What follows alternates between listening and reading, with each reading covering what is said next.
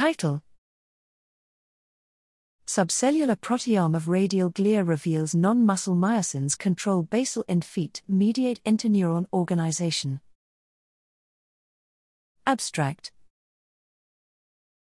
Radial glial cells, RGCs, are essential for the generation and organization of neurons in the cerebral cortex. RGCs have an elongated bipolar morphology with basal and apical end feet which reside in distinct niches.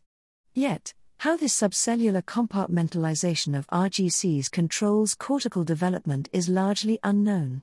Here, we employ in vivo proximity labeling using unfused BirA to generate the first subcellular proteome of RGCs and uncover new principles governing local control of cortical development.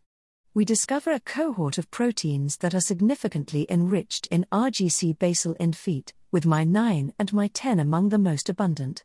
MY9 and MY10 transcripts also localize to end feet with distinct temporal dynamics. Although they each encode isoforms of non muscle myosin 2 heavy chain, MY9 and MY10 have drastically different requirements for RGC integrity. MY9 loss from RGCs decreases branching complexity and causes end-foot protrusion through the basement membrane. In contrast, MY10 controls end-foot adhesion, as mutants have unattached apical and basal end feet. Finally, we show that MY9 and MY10 mediated regulation of RGC complexity and end foot position non cell autonomously controls interneuron number and organization in the marginal zone.